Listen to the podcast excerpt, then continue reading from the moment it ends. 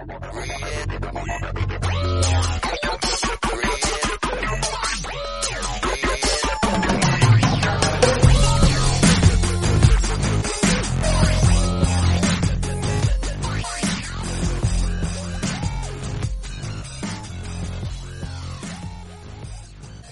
to a Light On podcast. I'm your friend Patrick. Few books have captured my attention like the book I'm going to talk about today. I picked it up in mid to late 2020 and not knowing anything about the subject of electricity or how it relates to my health and the world around me. And it was just a mind blowing uh, experience. The book is The Invisible Rainbow uh, History of Electricity and Life. And we're talking to the author, uh, Mr. Arthur Firstenberg today. Thank you so much for talking with me today. Thanks for inviting me. Sure thing. So, I first wanted to ask you um, so, you're a person who is considered uh, electrosensitive? Um, I don't use that term. Okay. Um, well, everybody is electrosensitive.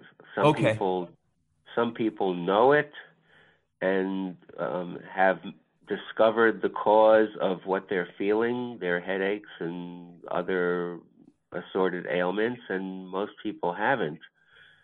Um, of course, like any other toxin, there's a spectrum of, of sensitivity. If, if uh, 100 people are, are, poisoned with any chemical substance, uh, not everybody will get sick at the same time.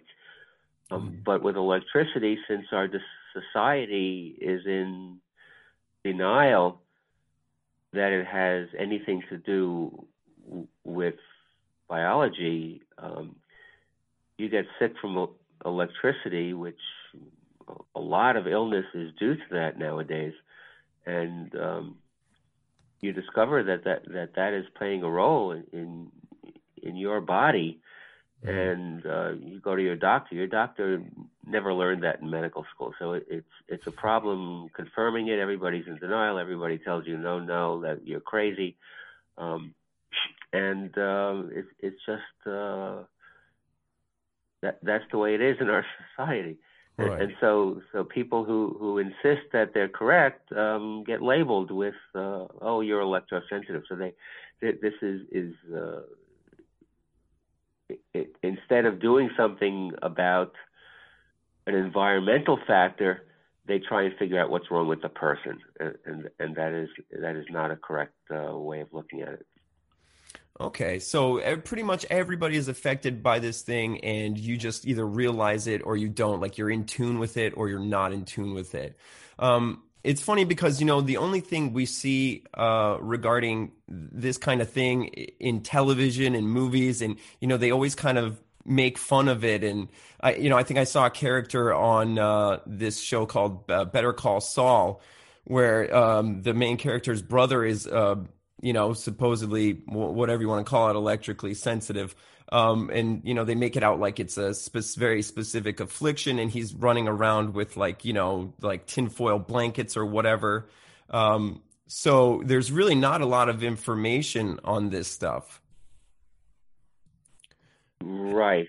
Um, I, I went to medical school. We we sure didn't learn about it there, but that that's actually where I was injured by by by an overdose of X-rays, and I figured out what was uh, my problem, mm-hmm. and I've been studying it ever since. That that was like over forty years ago. So you so you had a series of X-rays, and that's how you kind of got involved, and you were you were in the midst of studying in in, in a, a medical school, and um, that at what point did you decide that you wanted to write a, a book about all this stuff? Well, that was uh, 20 years later, when wow.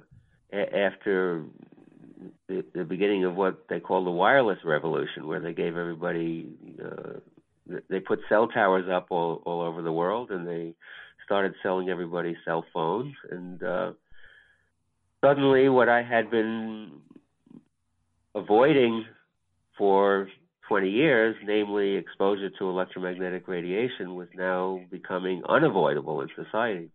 Right. So I, I um, started an organization with a few friends um, called the Cellular Phone Task Force, and uh, and I decided that I was going to write a book about it, and that turned out uh, not to be such an easy thing because I'm a refugee from cell towers, and I was constantly on the run. I, I didn't settle down and start writing until uh, over ten years later. Wow! And how long did it actually take to write the book? Um, because it's a very detailed book. I mean, it's like what 600 pages. I know a large portion of that is like a bibliography, but yeah, it it, it uh, I, well, I'd been gathering information for it for for quite a long time, and it took me took me two three years to actually write. Okay. So did did this all of this stuff change your views on you know being someone who was in medical school? Did it change your views on allopathic medicine? Oh, definitely, yeah. Um, in what ways would you say? Uh, allopathic medicine focuses on pharmaceuticals and drugs and surgery, basically, are its tools. Mm-hmm. Um, it analyzes symptoms. It groups symptoms into classification of of diseases, and doesn't focus very much on causes. When it does look, focus on causes, it looks for microorganisms. It looks for viruses and bacteria. Mm-hmm.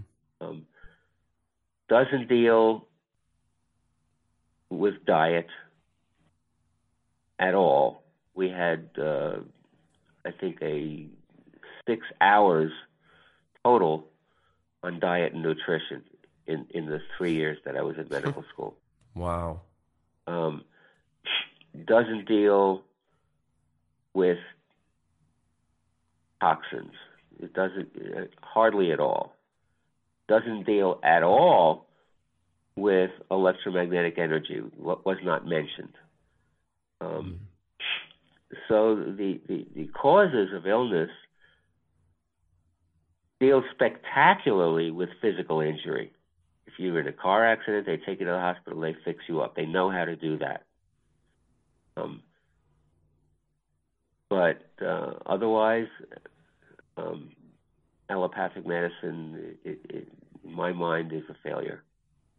Yeah, I, I think I would agree with that. It's been that's that's you know come to light more and more. I think, especially with what's going on in the world now. Uh, yeah.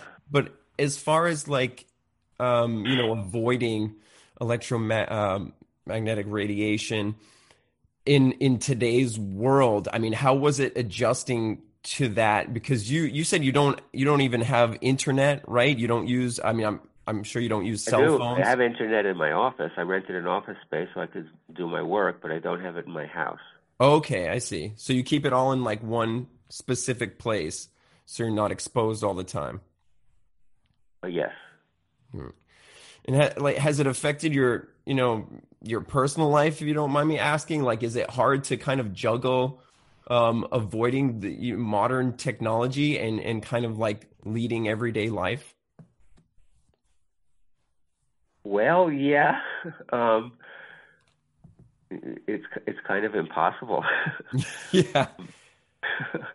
um, until 1996, uh, well, uh, uh, in, in, the 1980s, everybody started getting personal computers, and, and by 1990, uh, it became hard to navigate in the sense that it became impossible to get a job in a workplace that was not fully computerized. Right. But they were not wireless computers. Um, e- even regular computers give off strong electromagnetic fields. And uh, people who were activists against electromagnetic fields, and there were some, um, even in those days, there weren't very many, but there were some people complaining about. Uh, it, it started with with power lines and in in 1979, uh, Louise Young wrote a book. Uh, um, uh, about the effects of, of, electromagnetic fields from power lines and, and, the relationship to leukemia. And so there was starting to be some uh, attention to reducing electromagnetic fields in society from, from power lines. And then when computers came, that was added to the list. And, and the uh, there was an organization that formed in the early 90s called uh, the EMR Alliance and uh, they were focused on power lines and, and electromagnetic radiation from uh, from computer screens. Um, it, it, was still localized. Um, mm-hmm. if, if, you didn't sit in front of your computer, you weren't exposed. If you there wasn't a major power line in front of your house, uh, basically you weren't exposed. And yeah, if, if you were concerned or uh, avoiding such radiation, it was it was not that hard. Right. Um, 1996 comes along, and uh, Telecommunications Act of 1996 is passed and uh, absolves the telecommunications industry of liability, and they start building cell phones all over the landscape, and and hmm. they start selling, uh, advertising cell phones as Christmas gifts, and uh, suddenly, um, in the course of, of just a few years, everybody gradually has a cell phone in their hands. So every human being is now a source of, of electromagnetic radiation. And, uh, and and if you want to avoid it, you pack up your belongings and move move out in the country.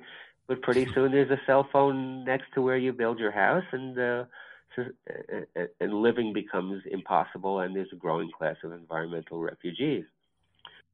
Um, is, is there any place on Earth at this point where you can escape? well, actually, no, um, be, because there's an increasing amount of satellites in the sky as well that are broadcasting this down. Um, so, so, that you can actually use cell phones. Uh, at, the moment, um, you have to buy a satellite phone if you want to use one of these low-lying, uh, low-orbiting satellites. Um, the, the the thing about the the COVID nineteen pandemic mm-hmm. is suddenly what uh, so-called electrically sensitive people have been um, doing for years, i.e., staying away because of, of cell phones and cell towers staying away from everybody in society. Now suddenly everybody was experiencing what we're doing. It's like don't go near anybody because they're dangerous and uh, stay six feet apart. And, and uh, it's just kind of funny. so, so you were worried about the cell phones in their pockets, though. That's right. but now, but now everybody's got to experience what we've been doing for for for years. Oh boy. Well, I mean, I can tell you it's a terrible way to live. It's horrible, yeah. Yeah. But I, I so I wanted to go back even further than than all this stuff because there's one there's one passage in the book that I if I can read it really quick um, that really jumped out to me. Um, it says since ancient times, influenza had been known as a capricious, unpredictable disease, a wild animal that came from nowhere, terrorized whole populations at once without warning and without a schedule, and disappeared as suddenly and mysteriously as it had arrived, not to be seen again for years or decades. It behaved unlike any other illness, was thought not to be contagious, and received its name because its comings and goings were said to be governed by the influence of the stars. That's probably my favorite passage in the book because I had no, I just had no idea and never thought about really the the meaning of the word influenza. So I wanted to know where you know where did that derive from? Where in your research did you discover that? Who came up with that, and what did they know about the stars that we don't? Well, it was kind of a metaphor. It, it, influenza. It was, it was a. Mm-hmm the Italians coined that word. Okay. That's from the Italian. It just means influence. Right. So if some something comes at random every so often, and you can, and uh, well, it must be due to the influence of the stars. It's like that, that's from ancient astrology. Okay, basically. so they just put they kind of put it on astrology, but but but it, you say in the book that there you know there really wasn't influenza as we have it now uh, back then, not until the 1800s, I believe. Um, 1889. Um, right, right. Is is when uh, alternating currents um, was uh, started to be used for lights and power. It, it, it was proposed. I mean, there, there was a, war of the currents between Tesla and uh, Edison. Um, Edison uh, thought that uh, direct current was the thing to use, um, in part because he thought it was safer, and uh, Tesla said no alternating current is, is uh, is much better for long distance. And um, in those days, uh, they didn't know how to transmit direct current for very long distances. We we do today. Um, and uh, Tesla won out, and uh, all these companies started stringing um, alternating current transmission lines all around the planet, and it happened very rapidly in the year 1889. Mm-hmm. And in the year 1889, a uh, major pandemic of influenza broke out all over the planet. Hmm. Um, and and that lasted for four years. Um, and a lot of doctors who were flooded with influenza patients in the year 1889 had never seen a case before. Um, it was not an annual disease. It did not break out every winter. Right. Um, it, it, and and um, many for example, in the United States, I think the last uh, epidemic of influenza had been in the 1850s, and in uh, the UK there had been a, a minor epidemic in 1876, I think. But but nobody, it's like it was a rare, uh, an uncommon disease, and uh, the last epidemic had been a long time ago. Since 1889, it has, well, that epi- pandemic occurred everywhere, lasted for four years, and then it returned every single winter in the northern hemisphere, every single winter in the southern hemisphere.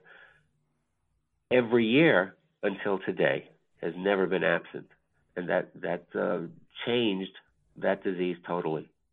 Wow.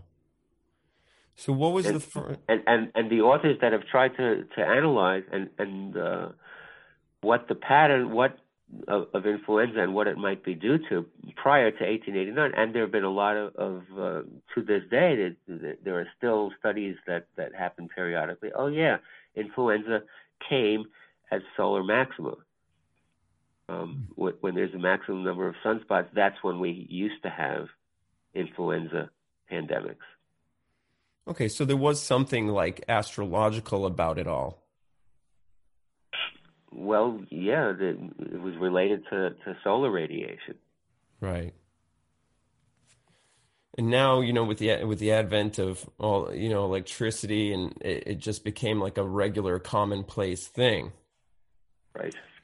So, what was the first um, pandemic that kind of coincided with? Because you detail in the book how there, I think there are six major pandemics or epidemics that uh, coincided with a new electrification of the Earth? Was it was the, the first, first, one? one was, was, the first one was accompanied the rollout of AC electricity, alternating currents, in 1889. Mm-hmm. Then there was the so-called Spanish flu of 1918 that um, was caused by the entry of the United States into World War One, and the United States brought so we're over here in, in, the Western Hemisphere having to communicate with Navy ships in Europe and in Asia and all over the planet. And, and, and the United States built these extremely powerful radio stations, low frequency radio stations, because it was thought in those days that in order to communicate overseas, you had to, long distances, you had to use low frequency stations that the, the greater the distance, the lower the frequency. They so they built these VLF antennas and fed them with uh, millions of watts of power and, and to communicate with Navy ships. So they blasted this globe, this planet, with VLF radiation, and that was the uh, that was what accompanied the Spanish influenza. Um, later on, they discovered shortwave radio, and, and that a- actually you didn't need a whole lot of power; you just had to use very high frequencies. Um, the the uh, the Asian flu of 1957 accompanied the beginning of civil defense radar, especially that which was deployed by the United States. Um, the um, Hong Kong flu of 1968 accompanied the first co- constellation of military satellites. Um, and then uh, after that, we had the wireless revolution that, uh, for some reason, has not been labeled a pandemic, perhaps because it didn't break out everywhere at once. Um, but I documented in my book that there were epidemics, uh, localized epidemics that were called influenza everywhere that uh, cell towers first. It was like the swine flu and all that. Um, those were kind of non-events. Those, oh, those really? were not real pandemics. Yeah.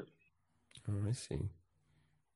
Interesting. So, uh, how much do you think uh, this electrification each time really contributed to to sickness? Is it a major factor, you would say, or does it just kind of, you know, add um, add insult to injury?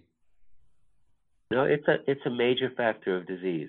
For mm-hmm. example, uh, the, the, beginning of all this was wireless, no, wired telegraphy. When when telegraph systems were first built with wires, um, this began in, in the 1840s, but but got going in in a major way at the end of the, the 1850s, during the 1860s. Um, tele- millions of miles of, of, telegraph wires were, were strung around the earth in the 1860s. Um, that's when um, three major diseases started to become common. And, and I, I devote a chapter in my book to each of them. They're, they're diabetes, heart disease, and cancer. Right before the 1860s, um, diabetes was rare, actually much much rarer than influenza. It was uh, an unusual disease. Doctors that specialized in it saw maybe two, three cases during their lifetime. Wow. Heart disease was a disease of the elderly.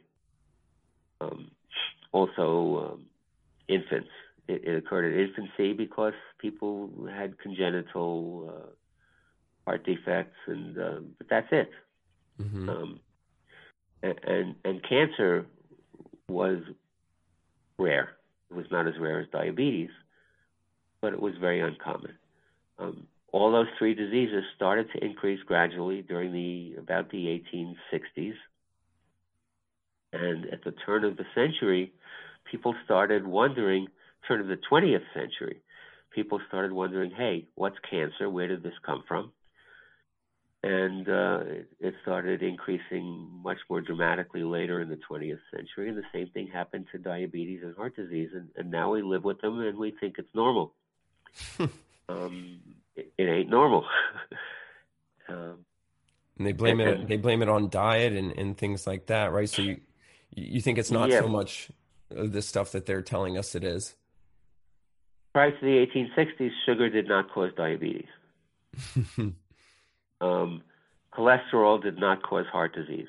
Um, it, in fact, uh, there's a disorder, a medical disorder called hypercholesterolemia, where you genetically have accumulate cholesterol and you have very high levels of it. Um, and today, that causes heart disease it predisposes you if you if you're born with that genetic trait you, it predisposes you to, to, heart disease you have to watch your diet and and not eat very many fats mm-hmm. people who have analyzed um, the ancestors of people that have hypercholesterolemia today have been surprised that their ancestors had very low levels of heart disease, lower than the normal population. So cholesterol at one time was was actually protective, and that has changed. Um, and and I go into the uh, the mechanisms, the, the the biological mechanisms for for these three, in particular, diseases which are are causing um, such morbidity in the world today. Yeah, I was going to. This has to do with the interference um, uh, of electromagnetic fields. Artificial electromagnetic fields are interfering with electron transport. They're, they're uh, essentially tiny electric currents in the mitochondria of every cell, and they're an essential part of metabolism. And if your electron transport chains in, in your mitochondria are, are interfered with, that interferes with metabolism, which is the digestion of your food and um, and essentially the burning of the product products. It, it, it, it's we eat and we breathe, and that's where we get our, our, our energy for for living from. Mm-hmm. If you can't efficiently metabolize your food and you and efficiently use the oxygen we breathe, that's that's what the electron transport chain does. Is is it the digest the end products of digestion down to simple sugars, fats, and proteins, amino acids and proteins, that generates electrons, which are transported to the oxygen we breathe and creates ATP, and that produces the energy to, to live. If that, if the efficiency of your mitochondria is is impaired, you cannot efficiently digest sugars, fats, and proteins anymore. So the, your sugars back up into your bloodstream, get excreted in your urine. That is called diabetes. They give you insulin. um, type one and type two, and, and uh, depends on uh, on how severe your diabetes is.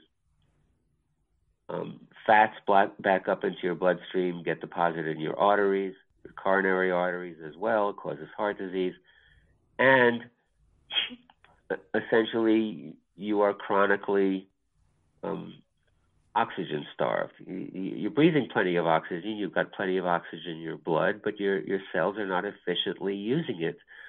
And it turns out that cancer cells proliferate and grow preferentially in the absence of oxygen. Hmm they they they, they thrive on anaerobic metabolism, and that's actually how cancer is diagnosed today with with PET scanning. And they they inject you with radioactive glucose in those areas where your body's using uh, extraordinary amounts of glucose. That's cancer.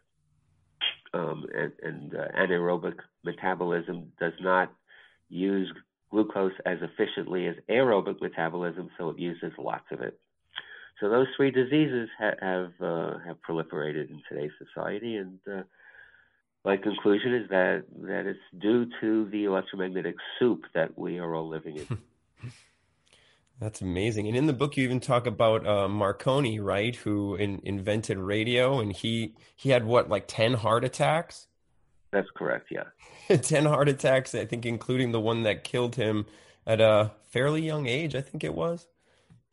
Uh, I don't remember exactly. Yeah, it was fairly young. It was in his 60s, I think. Yeah. That's amazing. And then, you know, when you get all and of these. His, and his wife, who lived with him, uh, yeah. was exposed to all his experiments and, uh, and, and the antennas that he built. Uh, she was not well, and, and she aborted her first baby while she was living there. And mm. yeah, if, if you go look, yeah, yes, Marconi was sick, and so was his wife. Wow. That's crazy. And you know, nowadays when you get all of these afflictions, the of course, like the one of the first things they do is they stick you in like you know a kind of electromagnetic oven, right? I mean, you have experience with X-rays, and w- what are all these things that that they're putting us in, uh, doing to us at the same time? You know, as far as X-rays, ultrasounds, uh, PET scans, how how dangerous are these things? they have an effect on your health, definitely. Uh, I I know plenty of people that uh, call themselves electrosensitive, and uh, they were injured by MRIs, um, CAT scans, yeah, things like that. That that that's when their health uh, was changed, and uh, that's what they attribute it to. Hmm. Do, are they on a very low level at least, or I mean, how powerful are these? The CAT scans are, are really powerful X-rays. It's like being yeah. exposed. I, I mean, CAT scan is, is like a thousand chest X-rays. It's it's it's very powerful. Um, an MRI is a, an enormously powerful magnetic field and a radio frequency field. It's both. Wow. And of it's course, brief. they it's brief, so they think that it that it doesn't have any effect on your body, but it does. Yeah. And they ultrasound babies all the time, um, which was concerning. That's, that's not safe either, because the ultrasound is generated by by radio frequency uh, um, circuitry. So mm-hmm. you're actually being exposed by RF in addition to ultrasound and the ultrasound itself vibrates your cells. And there there there have been studies showing that that that uh, causes injury as well to to your cells. Mm-hmm. And that's ignored. That that's actually out there in the open. Literature. All of this is in the open literature, and and it's mm-hmm. it's all ignored. But at least the ultrasound um, there are medical practitioners that that uh, are aware of that because eventually, when you specialize in medical school, they teach you about that. They don't teach you about the electromagnetic uh, fields hmm. ever. Is there any alternative to any of these things? You know, if you because it's kind of hard to avoid, right? If you break your leg or or whatever happens to you, is there an alternative to doing an X-ray or an MRI? Uh, well, it, it's X-rays. Uh, yeah, if, if you want to do, but but there, it's an emergency. Um, it's an emergency measure, mm-hmm. and it's not used that way. It's used as if uh, you can do endless amounts of them and not injure the person. You, you go and, and, it should be used judiciously um, once. Um, a CAT scan is, is is is really not necessary. I mean, yes, you can find out lots of information with it, but uh, mostly it's done for liability purposes. Uh, it, mm-hmm. It's not done only when necessary. I see. I've had a lot of scans uh, in my life, and they uh, they pretty much always have asked me to do like follow ups, like follow up CAT scans and whatnot. Yeah. Whereas a lot of this information, the same information, could could be done with a a, a low dose X ray instead of a CAT scan. Why have all this million dollar equipment that they roll out for every single follow up? It's not necessary. Yeah. Isn't there also something using heat I, I can't remember the name off the top of my head, but thermography, sure, yeah, yeah. Thermog- thermography is, is a much safer way of, of diagnosing some of these diseases. Is is that a an available resource to most people, or is that pretty hard to find? No, I, I, I uh, it's available. I, I, think if you request it, um, yeah, you can get it. It, it just uh, it's not as invasive, so they don't like to use it as much. I don't know. right. But medicine, allopathic medicine, they, they, they like the invasive methods. yeah, that seems to be true. Definitely seems to be true. Um, and so, and you say also that you know cell phones and some of the the things that we use every day like i i mentioned in another podcast my my girlfriend loves her ear pods and I constantly tell her to take them out of her ears. There's so many of these now tiny devices that people are using. Um, you know, what does something like earpods do to to a person's brain? Because I, I wanted to ask specifically so that she'll listen to it. Well, it's it's a miniature wireless device. It's mm-hmm. right next to your brain, and it's basically on all the time, I believe, as long as you're wearing it. So so it's constant, um, constant exposure. Um, the idea that it's less harmful than a cell phone because the power levels are less um, is not correct. Um, the the damage done by RF radiation does not depend on power level. hmm. In other words, there's not a dose response like there is with, with, with most chemicals. That, that you can, and we have studies um, that, that for some reason are not uh, acknowledged, are not believed, but uh, we have a classic study from from Lund University in Sweden by, by Leif Salford. He's a he's a neurosurgeon there, and his team uh, exposed laboratory rats to cell phones. Um, they, they actually have been exposed. They exposed. They, they they had a research program going for for 30 years. I, I think it ended sometime in the late uh, 2000s. And the results were consistent. If if you lowered uh, RF radiation, um, damages the blood-brain barrier, mm-hmm. and uh, this was discovered back in the 1970s already.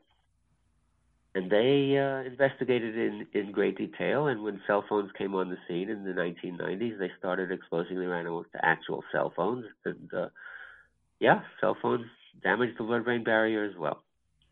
And, and what that means, the blood brain barrier is, is a tight barrier that prevents um, toxic chemicals from crossing from your capillaries into your brain. And uh, it prevents bacteria and viruses from getting access to your brain.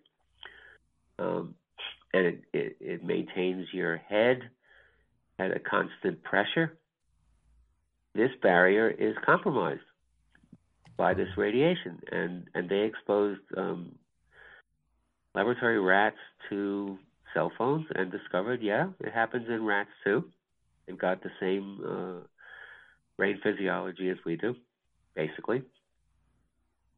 And they played around with power levels, and they discovered that when they lowered the power level of the phone, the damage increased. And, wow. oh, and they lowered the, the, the power level hundredfold a thousandfold. The lowest levels that they tried had the greatest damage to the blood-brain barrier. So, so this idea that you can make cell phones safe by simply lowering the power is not even correct. Um, and there's a reason for that too, because the the uh, the power that a cell phone exposes your tissues to and exposes your, your brain to is something like 10 billion times as strong as the levels of radio frequency radiation that are naturally in our environment that comes from the sun and the stars. And um, our cells also emit electromagnetic fields, and the Russians in particular have, have uh, discovered particular frequencies that our cells operate at in the millimeter wave range, which is coincidentally what 5G uses. right. And uh, Ross Adey, who, who worked at Loma Linda University for decades, uh, was a researcher in this field, and he called it uh, cell w- whispering to each other in the radio frequency range. So when you lower the power levels down closer to the levels that our cells are whispering to each other at, the interference is greater. Mm. Um, so yeah, there's no safe level of RF radiation, and, and these earbuds are the same as holding a cell phone to your head, and, and they're on all the time. So yeah, people are doing tremendous damage to themselves. And so these like kind of um, EMF protection stickers and um, even you know shungite rocks, do do they offer any protection that you know of, or is that just kind of uh, you know uh, marketing? Well, shungite is is a real uh, a real substance. Uh, people use crystals, people use shungite. Um, mm. I I'm not an expert in that in crystallography or or in minerals and, and their mm-hmm. biological properties. They they seem to have an effect. Mm-hmm. Um, some people um, tell me that they've used shungite and it and it it helps them. Uh, it protects their health.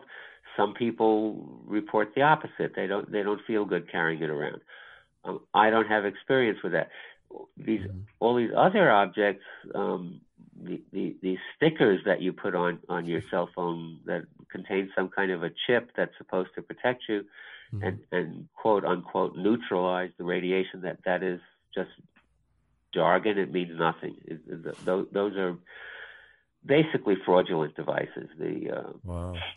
pendants that you can wear. Um, devices that you plug into your wall that are supposed to emit a neutralizing field um, they actually do emit a field, and they're harmful because they emit a field, oh, but they don't protect you. So really, the only way is to just limit or, you know, completely remove yourself from from these fields. Yeah, and some people hole up in their houses and they they paint their houses with with reflective paint that keeps out the radiation and and uh, they protect themselves that way. That's not a pleasant way to go either. Wait, so there's there's paint like is it like lead? I heard lead paint protects you or something. I mean, no, I actually the the the the most uh, conductive metals are are copper and silver. Okay. So you can buy paint that uh, has a, a, high copper content or, or silver content, and that reflects the radiation. Okay. So you're saying that is an effective way? Or, or, or, you can you can line your house with aluminum foil if you want. like... okay, yeah, I think I saw somebody do that in a documentary about this.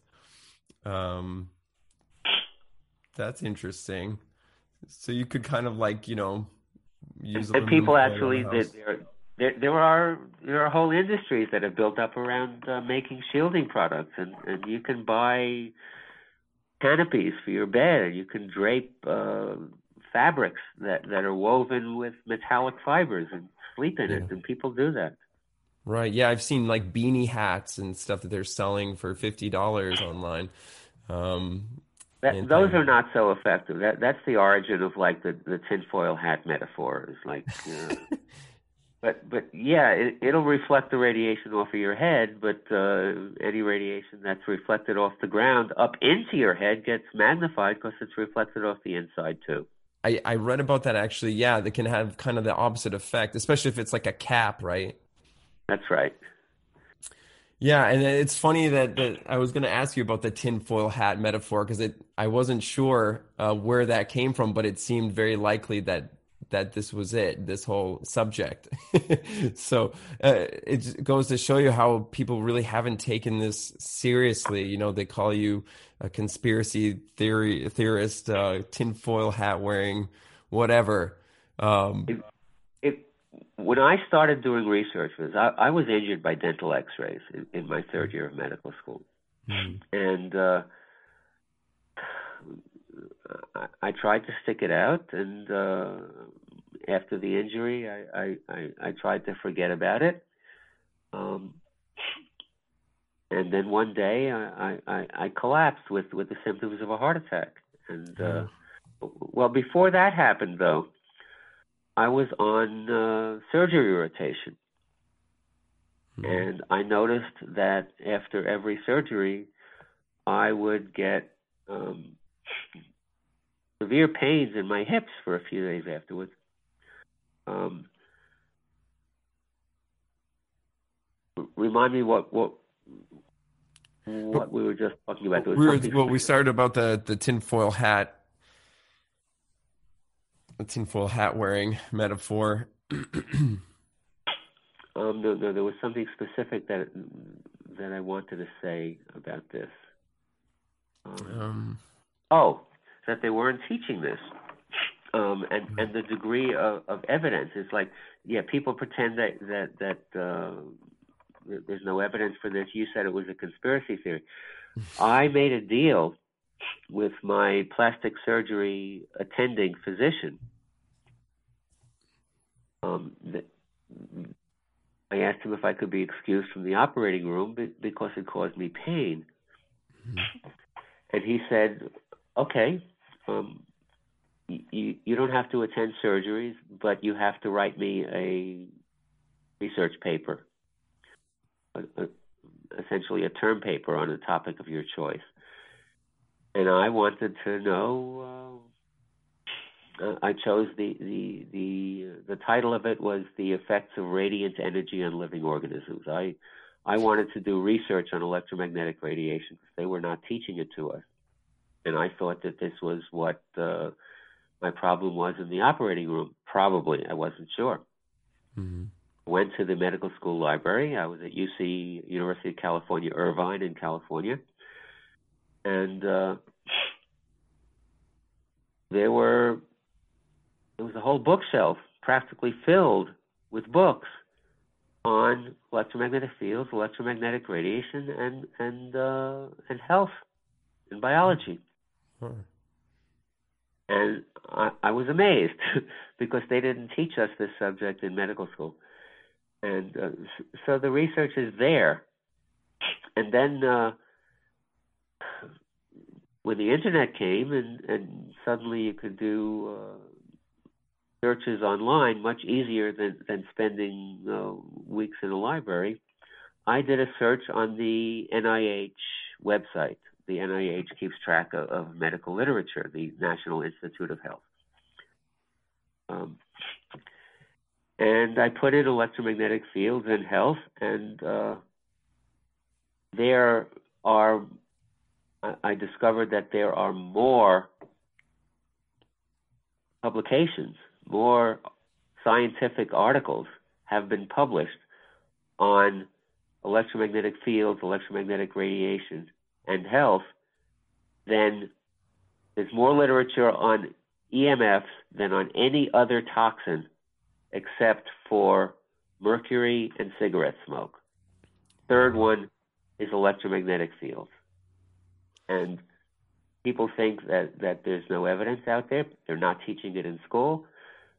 Um, we don't pay attention to it. Nobody knows about it. And that's was the impetus for my researching the history of electromagnetic fields and life, electricity and life, because I wanted to expose the fact that not only does electricity affect us today, but it always has, and there's a ton of literature on it. Yeah, it was really cool reading about you know how they used electricity at the beginning. I mean, didn't they start with like little uh, Leyden jars or what have you. Um, they used yeah, to try. Yeah, the, the Leyden jar yeah. is a uh, was the first way, the, the first method that was ever discovered to store electricity for use. Okay. that was static electricity. The, the Leyden jar is, was a glass jar filled partway with water, and uh, they charged it up with their electrical machines that generated static electricity. And lo and behold, you you could capture and store a static charge in this jar. Um, hmm. so electricity was suddenly a little bit more useful. And that was in 1746, and they started using it uh, for medical purposes, for electrotherapy. Was there? And that was, was all there... that it was used for in the 18th century. It was used, used in medicine, and uh, medical practitioners of electricity were, were in those days called the electricians. Was there a positive effect uh, in using that stuff back then? Yeah, there were reports actually of of curing uh, blindness and deafness, and uh, serious diseases. Wow. But, but the the levels it, this was static electricity. It was not an intense dose like we're all being exposed to today. They, they gave people uh, mild shocks and uh, brief, mild static electricity, uh, um, and, and, it had medical effects, and the medical effects were well documented, and, and sometimes they they they actually uh, more often than you might expect um, effective cures of even uh, what are considered today incurable diseases. What is static electricity? What are the sort of mechanics behind that? Um, that's actually uh, even not completely understood today. You rub you rub your feet on a carpet, you, you rub a balloon, and, and charges separate. And it's not exactly known how that happens, but hmm. um, if you rub a balloon, it, it, will transfer electric charge from the balloon to your body, and, and the, the charged balloon will stick to a wall. So uh, you, you rub your feet on on a, on a synthetic carpet. Uh, it it separates the charge between you and the carpet. The, the carpet gets um, say negatively charged. Your body gets positively charged, and you walk around with a charge for a while. Um, you sit in front of of, uh, of your computer, and and the computer um, actually generates a static charge as well as as exposing you to to electromagnetic fields, and and uh, this is why some people uh, you you can buy a, a a grounding mat that you that you can put your feet on to discharge the, the static electricity that accumulates on your body when you work on the computer. Mm-hmm. So uh, it, it's it's uh, it's a charge. You, you you can build up a charge on your body without feeling it, without knowing it. And that that's called static electricity. In, in the 18th century, they used that for medical purposes. They they had these um, electrical static electric machines that that you rotated with your hand and, and hand operated uh, huge disc and and it it rotated at, at, a slower or higher speed, and it, and it rubbed a, uh, a vitreous electricity. It rubbed a piece of glass. Uh, resinous electricity. It, it, rubbed a piece of sulfur. It, it, depended on whether you wanted to generate a charge of negative or positive electricity, and this was transferred to the patient and uh, used for medical purposes. Hmm. Definitely seems to make the case for the fact that we are electrical beings, though. Um, I mean, the, I think that that's the one of the main points that a lot of people don't even realize. You know, and we use all these things in in the medical field, like EKG, uh, you know, EEG. What, what would yeah, you say to what would you say to somebody who who just doesn't doesn't believe that we're kind of built on electricity? Well, yeah, the the EKG detects brain waves, uh, mm. which are electromagnetic fields. They're, they're, they're, frequencies that our brain gives off, and and uh, our heart gives off frequencies, and that's measured w- with an electrocardiogram. And uh, if it's normal, the electrocardiogram is. If the electrocardiogram is normal, you're healthy in your heart. If the um, electroencephalogram is normal, your your brain is healthy, and and, and it's used for diagnostic purposes. It, it's uh, people don't realize that that this could not happen if your brain was was not an electric uh, organ in some sense, and your heart is an electric organ, and, and the the your heart's pacemaker actually uh, is electrical in nature um, mm-hmm. your, your, nervous system. Um, you, you, your nerves are actually, in, in, in some sense, transmission wires for electricity. Um, the electrical activity of your, of your brain. Um, there was a, cl- a classic book in, in, our field called The Body Electric, and this was explored in, in, in, depth for many decades. And he wrote a book called The Body Electric. It was Dr. Robert O. Becker and I highly recommend that book. It was written in uh, 1985. Mm-hmm. He was an orthopedic surgeon at uh, State University of New York at Albany, and he did uh, groundbreaking work exploring the electrical nature of our body and to some extent of the world around us and how we interact. And I, I cut my teeth on partially on his book. Hmm. So yeah, our cells are are, are, are electrical. Our our uh, our organs are electrical, and and we are very complex uh, pieces of electrical electronic equipment, much more complex than than our computers are.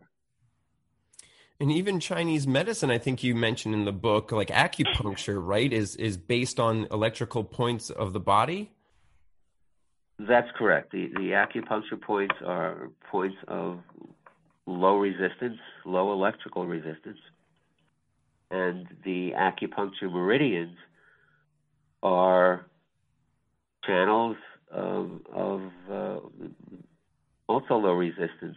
Um, they're actually electrical channels, and, and uh, they seem to be waveguides for um, not only um, high frequencies. Um, they, they, seem to be good wave guides for millimeter waves. They seem to be also good wave light wave guides for light frequencies, so that the the uh, the light that the sunlight that we're no, no, naturally exposed to actually gets guided to the to the uh, inner organs of our body by our meridians, and and the and there are ways that the body circulates the energy that it gets from the universe hmm. um, into our bodies. Um, th- this is why I think that the the the uh, communication satellites are so dangerous because they are altering and polluting the global electrical circuit that is studied by atmospheric physicists. And atmospheric physicists know nothing about biology, but the uh,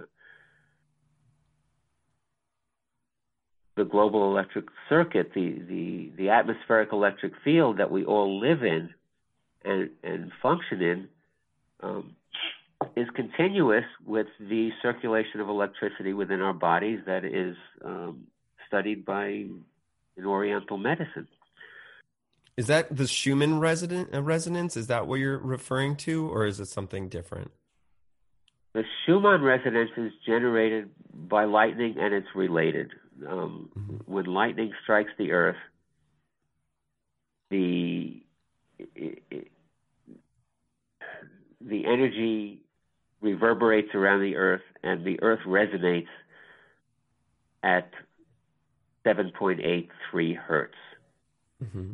because of its size. The, the, it, it's a cavity formed by the surface of the earth and the ionosphere 25,000 miles around, and, and, the resonant frequency of that size of a cavity is 7.83 hertz.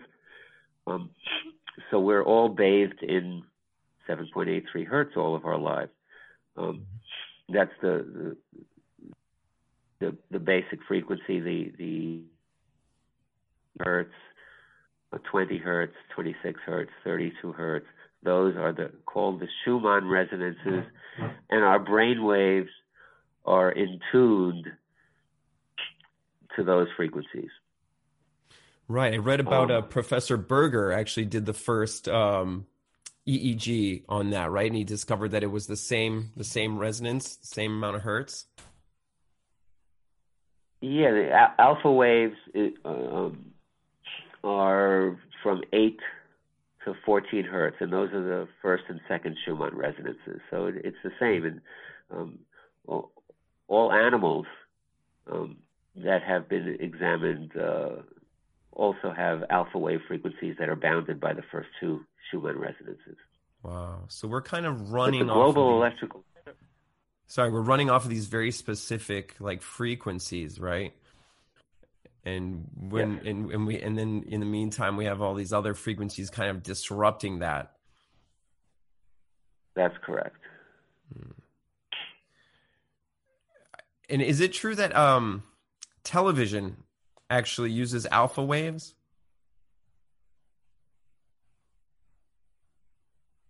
I don't think so. No. Really? Oh, I've read somewhere that that they actually use alpha waves um, in television programming. So and it, and, and it can make you like actually suggestible. I'm not sure where I heard that. Well, that's a conspiracy theory. oh, is it? Okay. Um, yeah. Interesting. Okay. But most of what most of these effects are are, are not being done deliberately. Okay. They're, being done in ignorance. Right. You, so. you, you can. This is one of the things that Ross Adey uh, brought back from the Soviet Union. The, there, there were these devices that that uh, w- were being invented where yes, you could um, have specific psychological effects on people by by exposing them to to particular low frequencies and, not not not in the Schumann range. You, you could expose somebody to to seven hertz, eight hertz, nine hertz, ten hertz, and each frequency would have a a different uh, effect. So so you could use it for for for nefarious purposes, and this was being developed back in the 1980s in the Soviet Union. Ross Adey brought it back, and and he demonstrated it, and it's been pretty much ignored. And uh, I don't know where that technology has gone. but uh, yeah, uh, I knew a psychologist back in in Massachusetts uh, when I was starting to research this. I was in communication. Who who this was in the days before wireless technology, and he was experimenting with ordinary computers, and he, he demonstrated that that uh, people's brain waves um, looked like uh, the EKG when you were sitting in front of a computer. It looked like you were in a trance state. Mm-hmm. So yeah, these these frequencies do have that kind of an effect. And and so, so animals are the same as well. Yes, absolutely. I think they've done studies on bees, right? Even with, um, I think I saw something with cord, just cordless phones that we used to use, uh, where they put it in a beehive, and um, there was a there was a drastic. You can, you can kill bees with a cell phone. Oh, really? yeah, there there there there have been some uh, a few studies where they they've put uh, cell phones inside beehives, and in in, a, in two three months, there's no bees left in the hive. Right. Um, and there was another there was an experiment by by an Indian uh, zoologist, Nilima Kumar. um, she exposed uh, honeybees to a cell phone and uh, took samples of their blood, their their hemolymph. Um, and after 10 minutes, the bees were not digesting their food anymore. Their their levels of sugars, fats, and proteins skyrocketed in, in, in, their blood. And that wow. shows that, that the same thing is happening in bees uh, as is happening in humans. That's a very important thing to, to pay attention to, I would think. Bees kind of run the show. Um, I, wa- I wanted to ask you before we run out of too much time um, about what's happening now with uh, millimeter waves and you know the implementation of 5G and this whole coronavirus thing. Um, you know, of course, the first thing I ever really heard about 5G was that it was a conspiracy theory, and um, you know, people were talking about it um, being the cause of of coronavirus and whatnot. And uh, I know I don't know if you've ever uh, seen this study. There's a, there was a study put out last year called 5G technology and induction of coronavirus in skin cells, uh, and it was immediately retracted.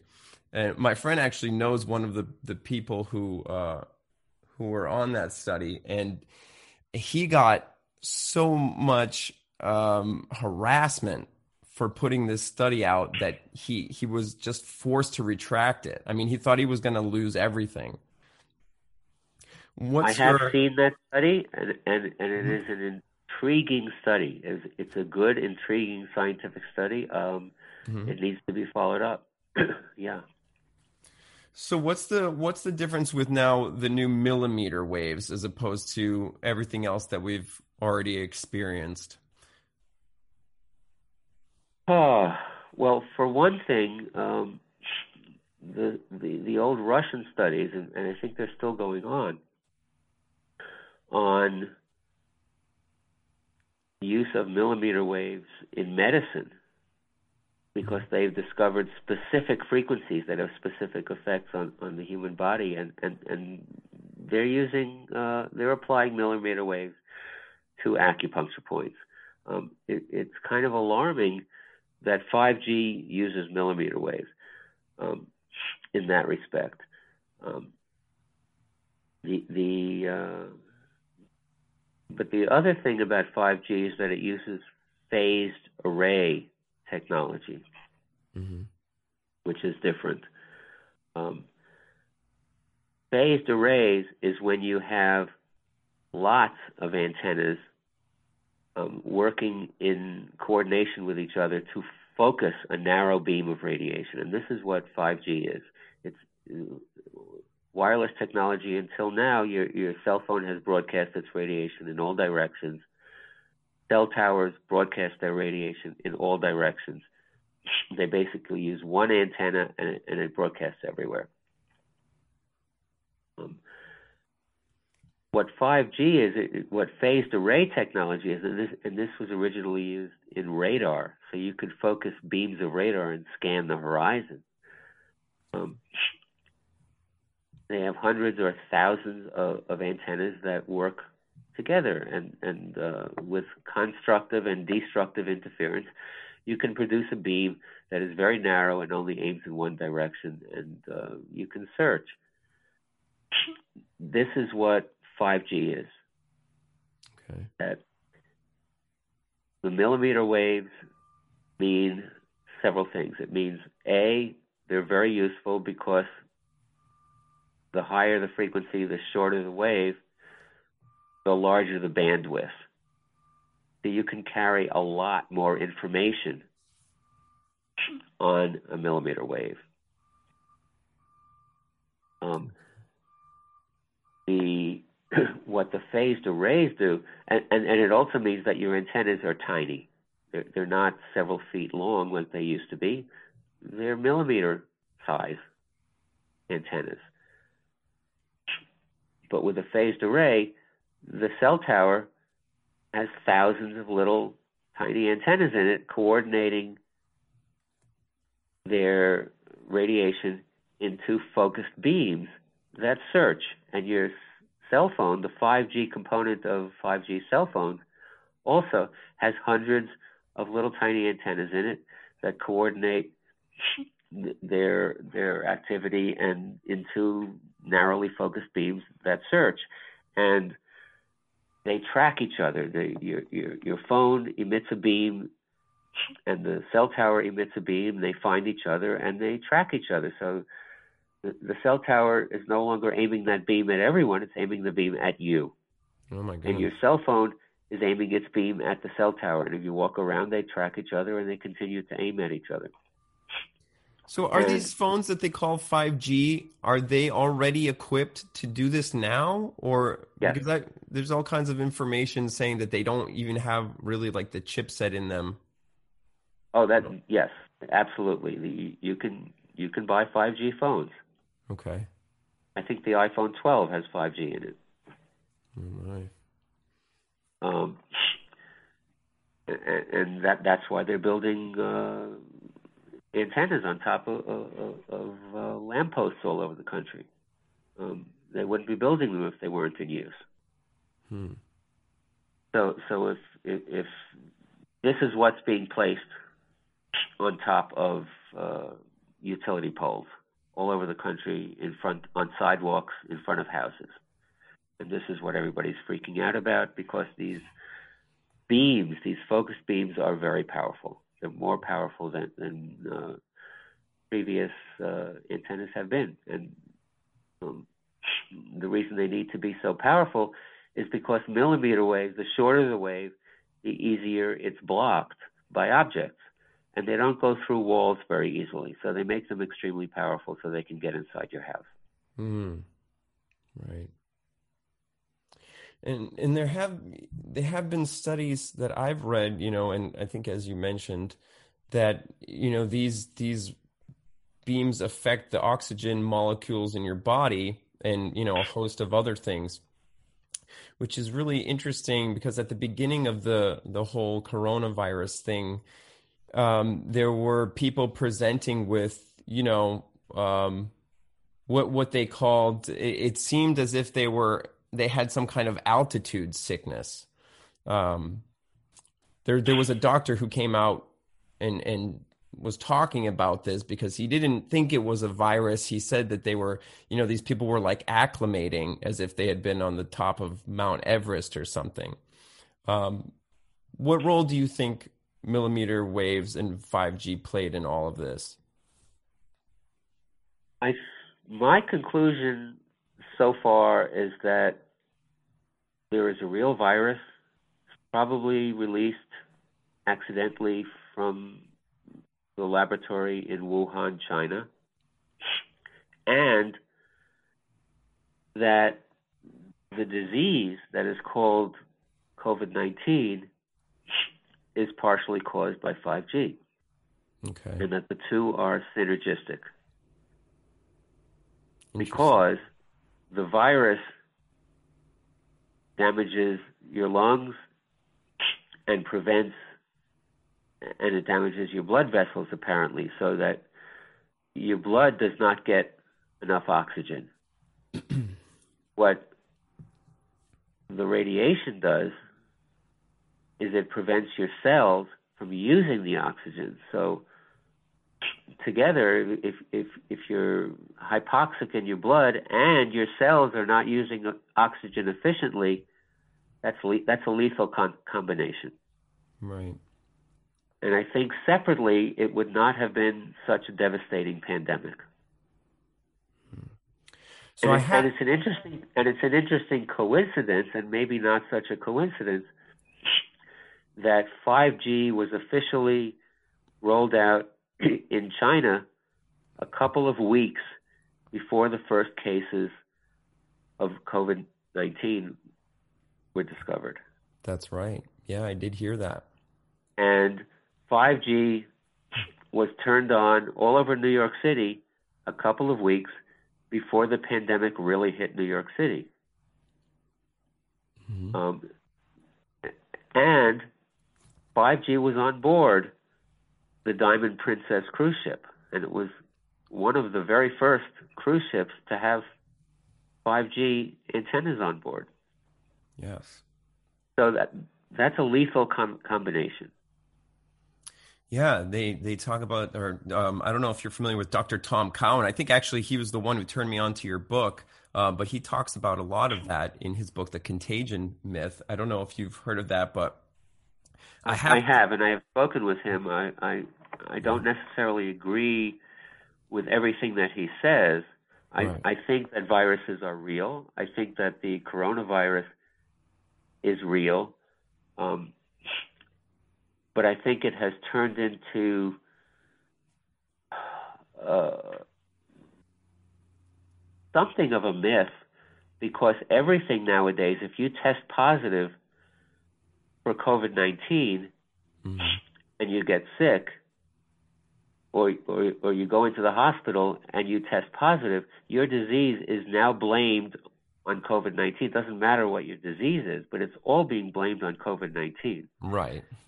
And the PCR and, and test they just recalled because it, it's you know, and it's never been accurate. it's never really been a diagnostic tool. Right. So, so my conclusion in observing the world is that yeah, there was a real pandemic in, in the beginning of 2020. Um, it, it, was a relatively mild pandemic. It was not that much more much different from the the annual influenza. Um, and since then, you don't hear about the ground glass appearance of lungs anymore. You just hear about people with uh, various blood ailments or or uh, um, hemorrhages and all kinds of weird things, and they're testing positive for COVID nineteen, and it's being called uh, coronavirus, and and, and and society is locked down because of this intense fear of what happened in 2020, and everybody believes it's still going on. Mm-hmm. But we're intensifying the radiation also. So I think that you can't even distinguish what's causing people's illnesses now because the the radiate as long as we're all being radiation more and more radiated mm-hmm. more and more intensively you can't tell what's making people sick. You can't tell if it's a virus. You can't tell if it's the radiation. There's no way of distinguishing. So, do you have an opinion on the? Um, I don't know if you know of uh, Dr. Stefan Lanka. He recently did control experiments on viral cultures, and he says that the that the conditions within the culture, uh, meaning the toxic antibiotics and the uh, vero monkey kidney cells, which are starved and put into the culture are actually the the the cause of what they call contagious viruses. And when you remove when he removed the um, the disease material and uh, performed the control, he found that the cytopathic effect, meaning the cell death, uh, was due to the culture mediums. So I get that's uh, the I guess the main point that people who don't believe in the virus or, or any virus uh, are making. I wondered if you kept up on that and had an opinion on it. I am not familiar with his work. Mm-hmm. Um, I, I, I think there definitely are viruses in the world. There, smallpox existed, uh, polio exists, uh, measles, mumps. Yeah, th- these are real diseases. They're trans, they're communicable. They're mm-hmm. caused by viruses. Okay. I don't think there's any doubt of that. Interesting. You should check out some of his work. His he is a very interesting guy. But yeah, I mean, you know, everybody has uh, so many opinions swirling around about all of this. But I think uh, I think everything that we can agree on is uh, that you know it's definitely been blown out of proportion, and um, you know things like like five G radiation are not being looked at. I, I totally agree with that. Mm-hmm. Um, so I guess um, to kind of wrap this up, what can what can people do, you know, to to help the the cause right now? I mean, we have like Elon Musk putting satellites in low orbit. I don't know how many he's put up there already. Um, About eight hundred. Eight hundred. Eighteen hundred. Oh, eighteen hundred. What what's his plan with all of this? What's what's the ultimate goal for satellites, and what is that going to do to to everybody on Earth? He already has permission to launch twelve thousand satellites. Oh man! Um, and he has applications into the FCC for an additional 30,000 satellites for a total of 42,000 satellites. Um, he is about to begin commercial service of internet from the Starlink constellation of satellites um, in August, like uh, possibly as early as next week.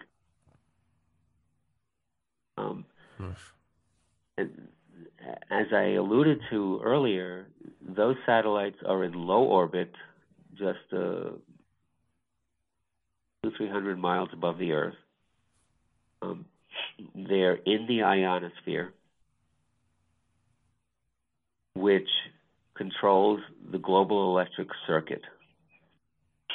And this is the, the circuit that it's an electric circuit that we all live in, flows through the ionosphere down through the atmosphere from sky to earth on atmospheric ions, circulates beneath our feet in the earth, back up to the sky in thunderstorms.